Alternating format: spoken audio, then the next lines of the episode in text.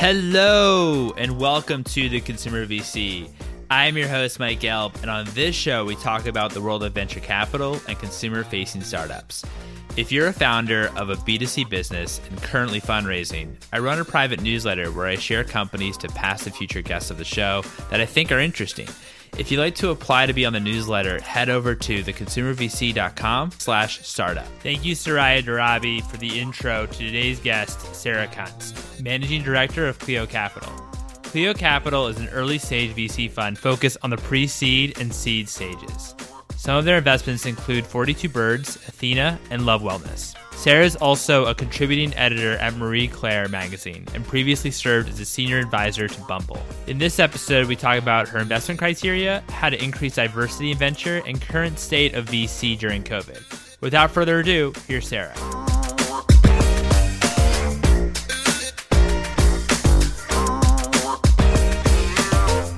Sarah, thank you so much for joining me today. How are you? I am good. How are you?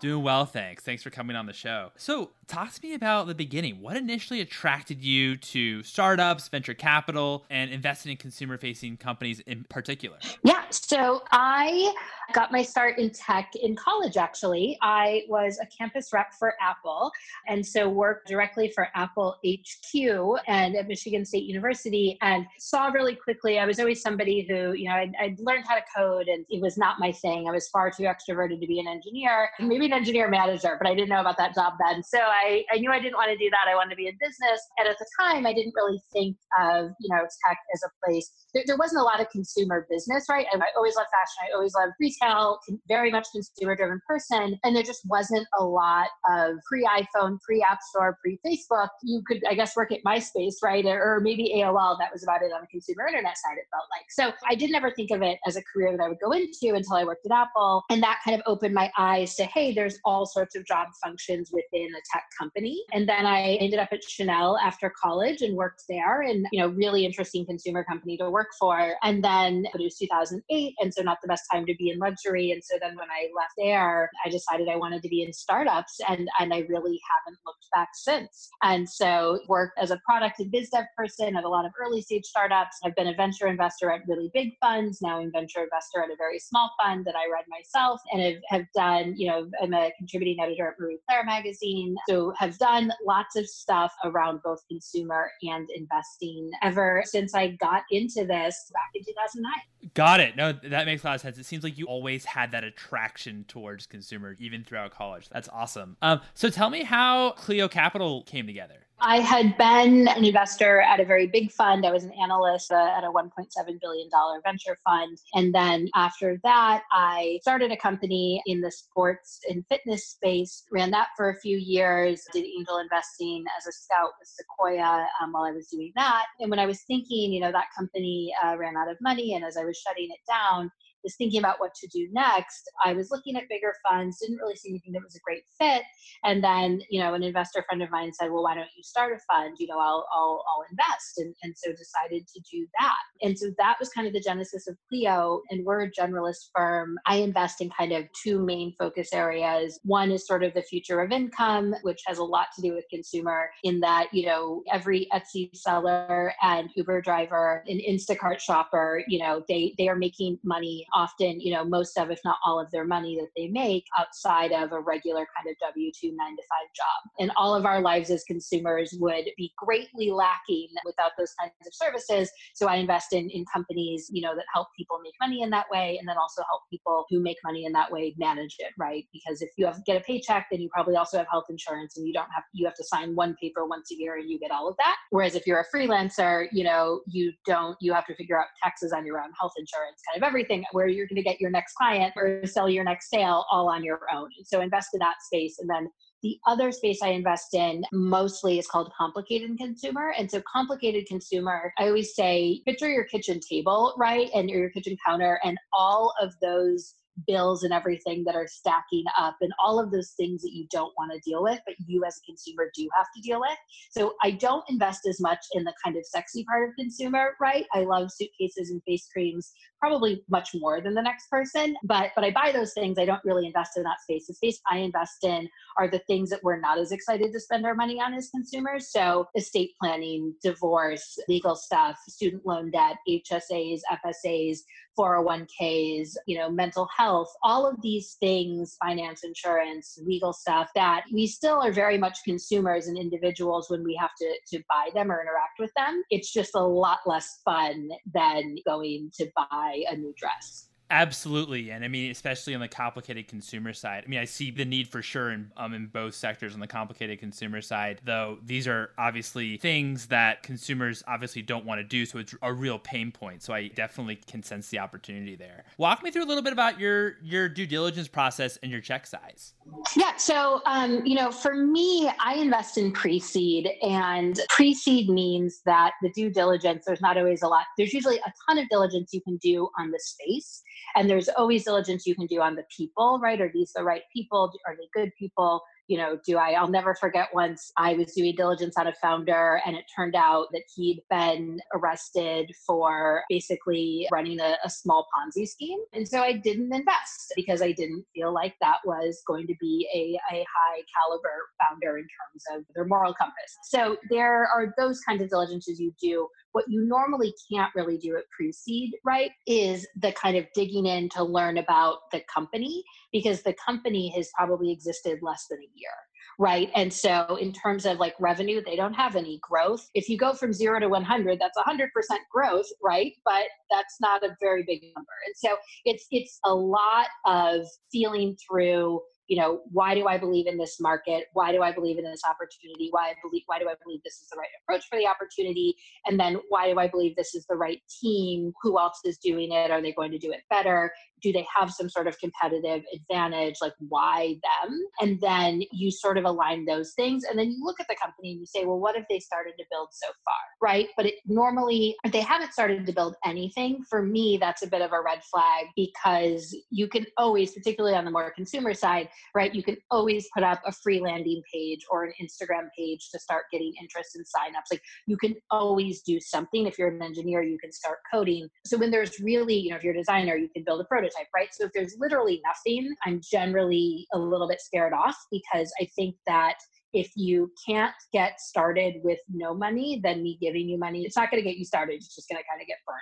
So I want to see a little bit of that, but really it comes down to the founders and why I think these founders and the opportunity and why I think this is the right opportunity. And I think in pre-seed investing, a lot of it too is is falling in love a little bit with the founder, with the opportunity, with the market, and just feeling like you know there's something special here. And so that's definitely a part of it as well. And then in terms of check size, my check size varies. You know, I'll go as low as fifty thousand. I'll go as high as as five hundred thousand. And a lot of that has to do with the round dynamics, right? So if I find a founder really early and I really love what they're doing, I can go bigger and I might be be the majority of their round. If I find them through another friend who's investing as well and there's only a little bit of the round left and I'm still excited about it, then I still might invest, but it'll be a smaller check.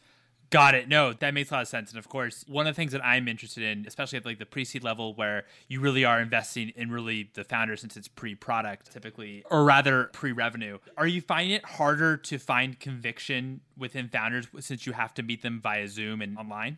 No, I mean, I think that for me, I had already been doing that. I was already willing to do that. I think that of all of the sort of gating factors or, or all of the kind of reasons you have to or not invest, making a huge one of them just be, you know, the geographic proximity and the calendar openings of a particular founder is probably a miss right? And so I think one, it's about understanding what's important and what's not, right? And so for me with founders, when I first see a deck, um, a pitch deck, you know, people are always like, oh, can I introduce you to my friend? They're so great, blah, blah, blah. And I always say, send me the deck, right? And the reason is if you're really great, do I want to be friends with you? Sure. Do I want to, you know, be your roommate or marry you? Maybe. Do I want to invest in you just because I like hanging out with you? No. That's a terrible, terrible way to make friends. And and the RO or the the customer acquisition cost of friends, right, should not be should not have to be a venture check. So for me, it's much less, you know, I need to think a founder is smart and I need to think a founder is high integrity. I don't need to be best friends with the founder. And so I think of it kind of like getting surgery, right? If somebody came to you and said, hey, you need brain surgery, you say, okay, and then would they would you want to pick your brain surgeon based on the fact that you think they can do the job really well or how if you guys went to the same school right? No matter what school you went to you want the best brain surgeon not somebody who sort of has stuff in common with you. So for me i'm making a lot of those decisions already right? I'm, I'm making a lot of those decisions based on what your deck says what i see when i google you and then i want to meet you or right then and be that through through zoom or you know back back in the before in person to get to know you a little bit better. But even then it's more for things to screen out rather than screen in right? So if you as a founder are super, I've had founders who are really rude either to me or when talking about other companies, or, and I don't mean saying, you know, oh, we think we're better than our competitor because XYZ. I mean the kind of people who are just truly kind of, for lack of a better way to put it, talking shit, right, about other companies or investors. And you're like, wow, okay, like I don't even know you. This does not feel like you're going to be successful. Those are the kinds of things that I'm looking to screen out right? Some of my founders I'm like really good personal friends with, others like I'm not as great personal friends with, but that doesn't mean that they're not still great founders as long as we can communicate effectively and I really believe in what they're doing and how they're doing it. Yeah, I mean, first of all, thanks for that. It's really interesting to note that you really haven't been seeing a big effect change when talking to founders online. On this question in particular, I feel like it's been like the most wide ranging answer from investors. Some investors are very comfortable with meeting founders online, and it's been really not an issue to invest in founders when you haven't met them. And then other investors are a lot more hesitant. Wanted to know as well about how you're thinking about the speed of deals. You know, I had on Ezra Galston from Starting Line, a seed fund based out of Chicago, and they're saying that the speed at which deals are getting done now is almost at pre-COVID levels, and he's just amazed about how fast everything is moving. How are you thinking about the early stage landscape during these times in COVID, and are you seeing something similar? I think deals are still moving. You know, when you take away the need to physically go places, right, and you take away to some extent the ability to physically go places, you do have a lot more time to actually execute. And I think the distinction I would put there when it comes to deals being done is I the, the top of funnel is still hard for some people, right, who aren't comfortable not meeting in person, all of that. But once you decide to do a deal, there's usually, you know, if you're a pre-seed, it might only be a week or so of back and forth on legal terms and diligence, and and then you know you get it signed and, and wired. In a Series A or something, it might take a month or two. But the difference is that before it would take, call it a month, but then if you're on vacation for one week of that month, and then the, the lawyer's on vacation, and then the other person's on vacation, right, or then somebody's out of town, like it all of a sudden adds up to the point where that might be six weeks instead of four weeks just because of logistics, right? Now, logistics are sort of flat, and there's no, well, let's catch up in two days in person. It's, hey, you know, I, I think, and, and I don't know if this is good or bad. I'm single, I live alone, like it's a lot different for me. But I find that a lot of people are more willing to even, you know, do calls on weekends and stuff because it's not like, hey, it's the weekend, I'm going to this great, you know, music concert, I'm going, you know, skiing, I'm going whatever. It's the weekend and I'm I'm still, you know, sticking pretty close to home. And so to that end, I think that the cadence, once you decide to do a deal, I think the speed of execution is a little bit faster. But I think for a lot of investors, particularly later stage investors, like starting to get a deal done is a lot slower. And so you're saying on like more on like the Series A side and then the later stage sides too, getting the deals done during COVID has been slower. And if you relate that to like the pre-seed and seed, is that right? So I think that getting to a yes is probably a little bit slower for a lot of people because of the virtual nature of things. I think that once you get to a yes, getting the deal actually done, where the money's in the bank, all the paperwork has been signed, is probably a little bit faster. Got it. No, that makes sense. Thank you. What's your advice for companies that might be located in secondary and tertiary markets that are currently trying to fundraise?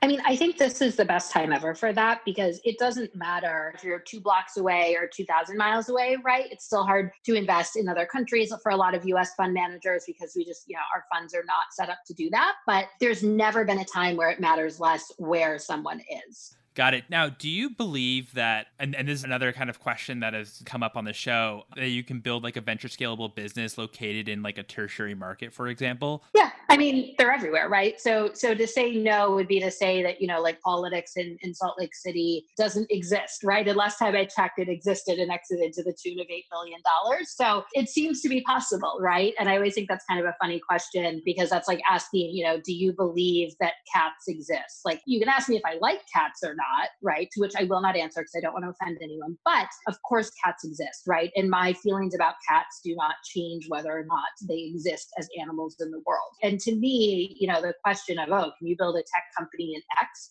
The answer is yes, right? You look at Estonia, which most Americans could not find on a map. A lot of people listening are going to be like, I thought Estonia was a city in Missouri. No, Estonia is a very small country in Europe, and they're one of the most digitally native countries in the world because they've had massive tech exits. So you could build a company anywhere and talent's evenly distributed as, as people are very fond in this industry of saying it's just that that historically opportunities haven't been. So certainly i've always invested outside of silicon valley the same way i've always invested inside of silicon valley and if more investors during covid are, are starting to see the value in that great i welcome them to join me that's awesome. That's awesome. I love that. I know like another big debate, this is especially geared towards, you know, founders that really don't come from an investor network. And a big debate has been the warm intro. Whether some investors have had on the show say you need a warm introduction, other investors say, no, a cold outreach I will certainly respond to. What's your advice for founders that are looking to fundraise that don't have an investor network and their approach on this subject? The vast vast vast majority of founders don't have an investor network right? Like even if if you work at google or something how many employees does google have? 40000 and the idea that you actually know a ton of investors is just super not likely. And even if you do the idea that they're in the right so say you got your mba at stanford right? Lots and lots of vcs come through stanford but even then lots and lots right is maybe there were 10 in your class which maybe means you know and, and like certainly that's like nothing but say that you didn't know three of them, you didn't like two of them, and then two others aren't in your industry, now you're down to like three right? And so there are certainly are people like me where I had I'd worked in venture before I started a company, but that's not the case for 99.9% of people, right? Regardless of race, gender, where you live, anything. And even us, right? You and I aren't old friends. We've never met each other before. You cold emailed me, I think, and I responded, right? And the reality is that's a really doable way to get to people. And so I certainly take cold intros. Um, like I was saying before, referrals are really important to me if I'm going to like be your friend or roommate they're not important to me if I'm going to invest in you um, because I, I'm going to find out the things I need to know based on my diligence, not based on kind of a third party opinion. But that being said, I think that if people are concerned about warm intros if people feel like their fundraise would go better if they had warm intros then you know my advice is great go warm things up everyone right now is stuck at home. Everyone is spending too much time on the internet. So go and follow somebody on Twitter or Instagram and start, you know, I've met so many people on Twitter just by talking to them there, right? Or if a VC is like, hey, thinking about if you have a ed tech startup, right? And a VC is tweeting about every VC right now is tweeting about like, what do I do with my kids, right? So then like go go through and start following a bunch of VCs and look at their questions about education and respond to them and say, hey, you know, I saw this article, thought you'd find it really interesting that talks about you know how to balance screen time with distance learning. And if you do that a few times over the course of a couple of weeks, and then you show up at a, a talk or something that VC's doing on Zoom and ask them a question, then they're going to like see that that. They're going to feel like they know you. They're, they're highly likely if you tweet at them and say, hey, you know, I'd love to get your advice on the startup I'm working on. They're highly likely to respond and say, great, you know, DM me, we'll set up a time to talk right? Or maybe they respond and say, actually, don't invest in that sector, and that's fine too. But there's such an ability in this moment to warm things up where you don't have to go break into the Silicon Valley Country Club. You can just go on Twitter. You can see where they're talking see which panels they're on. I, you know, an investor in a company called Lunchclub, and that's their whole business model, right? It's, um, I'll, I'll give you a link for the show notes, but it is literally an AI service where you can go on. It's free. You get an invite, which which everyone listening to this will have from the show notes and you go on and you sign up and you can say hey you know i want to meet with investors or i want to meet with potential co-founders or potential customers and their ai algorithm will find the people who are perfectly suited for you and you can meet with people from all over the world and so when you have tools like that at your disposal when there are all of these things particularly in this moment it's hard to imagine, even if you don't already have that network, that you can't build it pretty quickly. And the reality is, very, very, very few people raise their first entire venture round just from people they're friends with. It tends to be people who are investing in a relevant space, and you can find those people online and you can get in front of them and you can warm things up, and then you don't have to worry about a cold intro. First of all, so happy that you mentioned Lunchclub. I use it every week. I do like three or four meetings every week, and I've met some great, great people on it. So oh yeah, awesome. I love that. Yeah, awesome. Love Lunchclub, and yeah, I think that's extremely well said. I think now's the time in terms of Twitter, and you know, have all these honestly different resources online, not only to DM or to get in touch with investors, but also know what they actually invest in, right? So actually figuring out if your company could be relevant to them, which I think is really important, and of course, personalizing that email or outreach? Honestly, I don't even care if the email's personalized. Like it, it one thing I will say is I hate when people when non-founders email me. Like I've started to see more like heads of biz dev, and I'm like, you are pre-seed. You've like, and here's the thing: I am not going to break into your house before you email me, like Minority Report style, to see whether or not you hit send. So if it is in fact your head of biz dev who's logged into your email account, I won't know. But if you, as the pre-seed, like aren't owning fundraising, most founders own fundraising all the way through. Even like when you IPO that roadshow, right? Even now, Mark Zuckerberg is the one who sits on the quarterly, you know, earnings calls, which is him owning fundraising so that investors keep investing, you know, public market investors keep investing. So if you at the pre-seed level are offloading that, it makes me really nervous. And I'd have to really love the company to feel comfortable, even responding, you know, even taking a meeting. But I don't care. The people are like, hey, Sarah, I saw that you blah, blah, blah. Like, yes, great. You did a five second Google of me, like, you get a cookie, whatever. I don't care about that personalized, like, meaningless blurb at the top. What I do care about is a paragraph that says, hey, here's who I am. Here's what the company does. Here's what we're raising. And here's a link to the deck that or the decks attached. Like that's what i care about because i want to dig into the need of the company right? I love that some people have great networking skills but that's not what i'm investing in you for. I'm investing in your company. So like in the immortal words right of god now i'm going to blank on the name but tom cruise right? Show me the money. I want to see your deck. I want to understand what you're building and really really quickly i'm going to know whether or not that's something that i want to dig into or if it's just for whatever reason not a fit for me that's a really great point, especially what you're looking for. Just kind of send you the information in a compact way so you can uh, look over it, whether that's decks, metrics, or what you're building. No, that's awesome. I know we discussed your two areas of focus. Let's dive in a little deeper if that's all right. The future of income and complicated consumer. I'd imagine that both of these big kind of pillars that you invest in, that they've both accelerated during COVID, but would love to know just a few examples of within these two sectors, if that's all right, how COVID has really affected both for what I invest in, right, the reality hasn't made a huge impact. I don't invest in a ton of direct to consumer, which means that while my personal buying of party dresses and high heels is sadly reduced, I don't invest in that space. And so it doesn't really impact how I invest. I don't invest in, you know, real estate or, or hospitality or nightclubs. And so it hasn't made a huge difference there, right? And those are really the things that are impacted. And certainly some of my companies are doing really well. One of my very, very, very, I think it's actually the only exception to my non-direct to consumer investing rule right now is a company called Hill House Home. They sell home goods, right? So bedding, sheets, all of that. They also sell nap dresses, which are kind of like the modern nightgowns, right? As you can expect, all of a sudden, when everybody got locked up in their houses in March, they started to look around and realize their old sheets from college and wearing like an old t-shirt they got free at a conference to bed every night was maybe not like living their best life.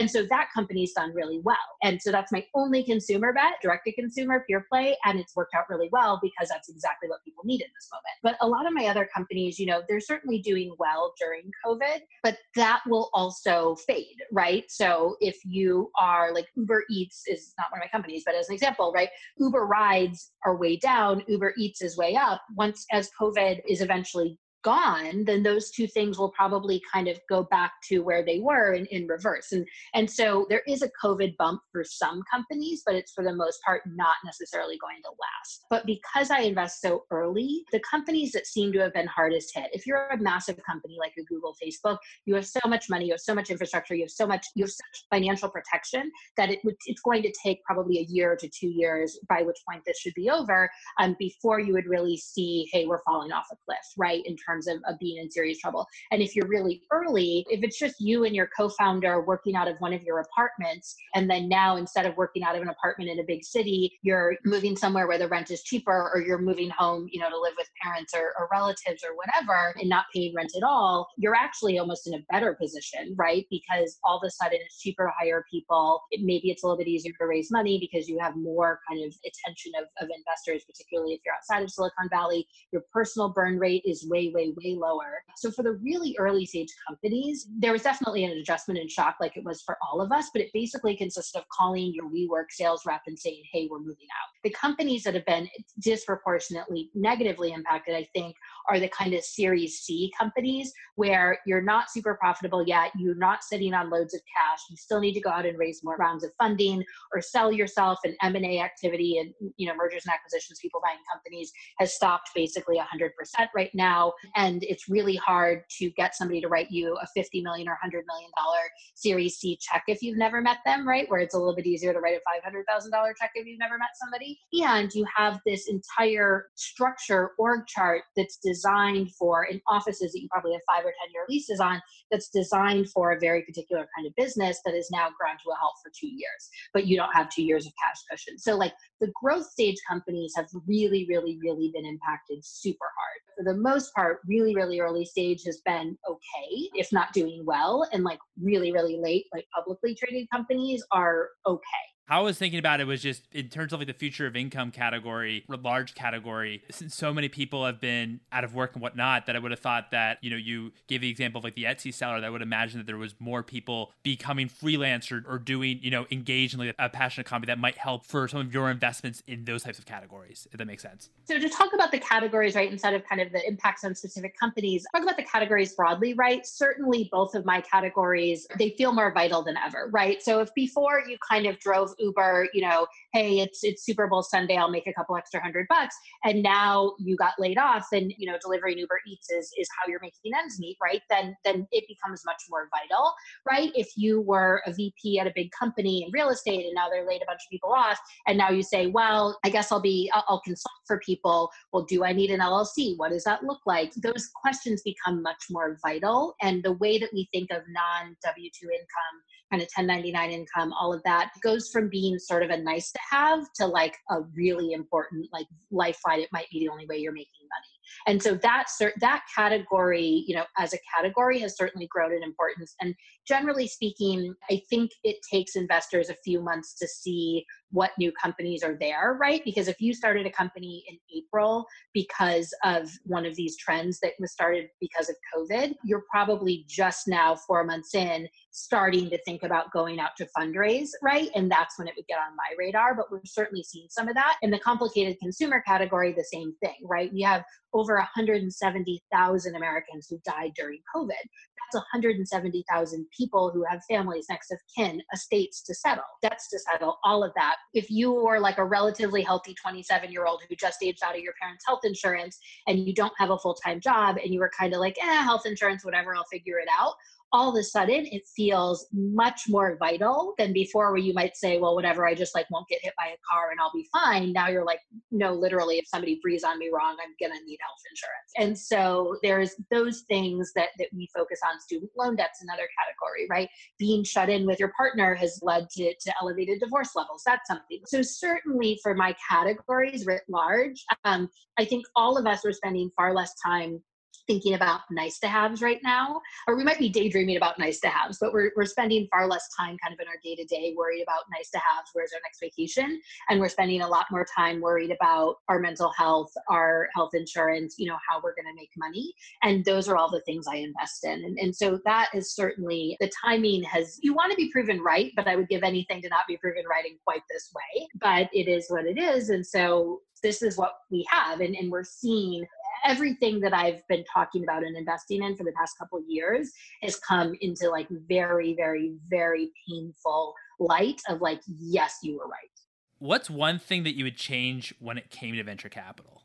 I think, and this is obvious, but I want to see more diversity in terms of who's investing. And, you know, we know that the diversity drives better returns in venture capital or in all investing and in all company building. And so there's certainly a moral argument there, particularly in this country. But the reality is, I'm a capitalist. It's literally my job. My, my job isn't to help companies. My job is not even find companies. My job is to have investors give me money and I give them more money back. And if the best way to do that, if we know that data shows us that the best way to drive returns is to have more diversity, I'm not doing my job correctly if I don't have more diversity. And my fund has a lot of it, but a lot of other funds don't. And so if you look at multi billion dollar funds that are wildly successful but don't have a diverse team around the table, the reality is they would be 30% more wildly successful if they did. I 100% agree with that. Absolutely. I mean, when I asked Soraya this question, what she said it's also diversity to really see real change, which I think that you alluded to. Also has to start from the top and from the LPs about wanting to invest in more diverse funds and also have that trickle down and invest in more founders as well. Yeah, and we know that the data shows that the, the best indicator of what your portfolio will look like is what the investors look like. And I don't mean that metaphorically, I mean literally what the what the investors investors look like. Race and gender of investors is the biggest indicator of race and gender of their portfolio. And that's not like a, oh, white dudes only invest in white dudes. That means that I'm more likely to invest in black women and an Indian man is more or less likely to invest in Indian men. And, a, and that just is, right? And so, you know, we can kind of argue the nature versus nurture. How do we change this implicit bias? What do we do? What does that mean all day long? Because I have nothing but time. It's COVID. But the reality is that if that's what's happening, then the easiest way to fix some of these things is say, okay, I know that if, if Sarah, you as a black woman are more likely to invest in black women. And so the people that you have on your team, if they are all black women, then you're going to deeply over index in investing in black women, which would be great. But if you want a diverse portfolio that's not just Black women, then you need to bring in other people around the table. And if you bring in other people around the table, the odds are statistically that the people you invest in are going to look like those people. So if everybody's sort of investing in their mini me, then if you get a bunch of different people around the table and it looks like a Benetton ad, then your portfolio will be diverse, even if no individual investor is being particularly diverse in their investing. I completely agree with that, and I love that. If you have a diverse investing team, then that makes sense that in terms of the founders, um, it would be a very, very diverse portfolio. What's one book that inspired you personally, and one book that inspired you professionally? One book that inspired me personally, I don't know if inspired is the right word, but it's like, I think, a complete must read for everyone. A book called Attached, and it's about like attachment styles and sort of why people are either sort of anxiously attached, which means like, you know, they're, they're really like, they you know want to be close to you they want a lot of information they want to always know what's going on or a little bit more avoided which in personal or professional settings right might mean they kind of ghost you or they sort of pull back or they're like not that eager to like jump into deals or whatever it is and it's just super fascinating because it kind of helps you know how to deal with people. And then another book that i really really like that also is kind of both uh, personal and professional is a book by Brene Brown called dare greatly and it's about kind of she's a, a fear and vulnerability researcher but it's really about how how you have to be willing to be somewhat vulnerable and in order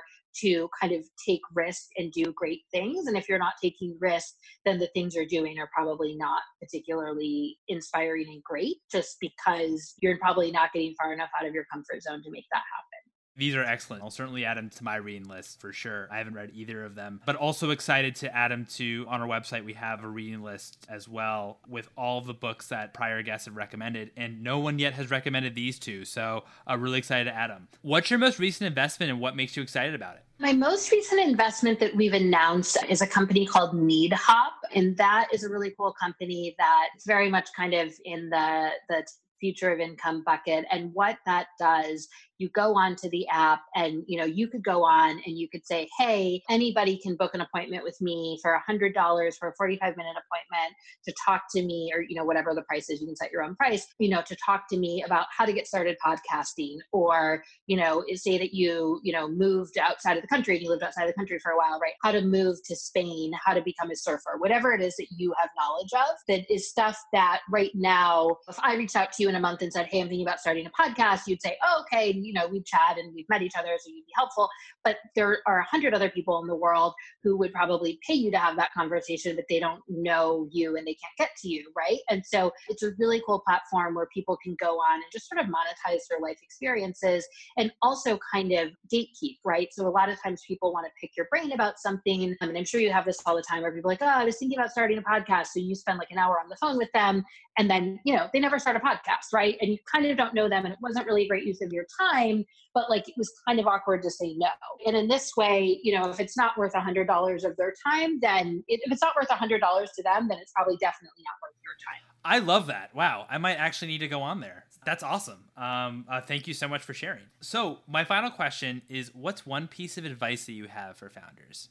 You know, I think for me, the number one thing is just like be really prepared. And there's so many obstacles when you go out to fundraise, when you start a company, everything's hard. But the one thing that no matter where you live or who you know or your race or your gender or any obstacle, the one thing that nobody can kind of take away from you is your your ability to be prepared, right? So know everything about your market. Know when you get into like later stages of a VC, know a lot about pitching them. Just be really, really aware right on my linkedin i you know say like the first thing you see when you look at my linkedin is that i say i only accept linkedin requests from people i know please do not try to pitch me on linkedin go you know pitch me via via my website cleocap.com where i really literally have a button called pitch us where people can pitch me every day somebody tries to pitch me on LinkedIn. And it's not the end of the world, except for the fact that I'm like, it's just such a headache. And like, I ask you to do one thing. I didn't say I don't take warm and cold intros. I love cold intros. You can literally pitch me anywhere else. The only place I ask you not to pitch me is LinkedIn. So if you can't literally read that, right? If you can't literally do that and like go through the channel that I've asked for, then I'm a little bit concerned about what our working relationship would look like because you don't seem like you're like listening to me.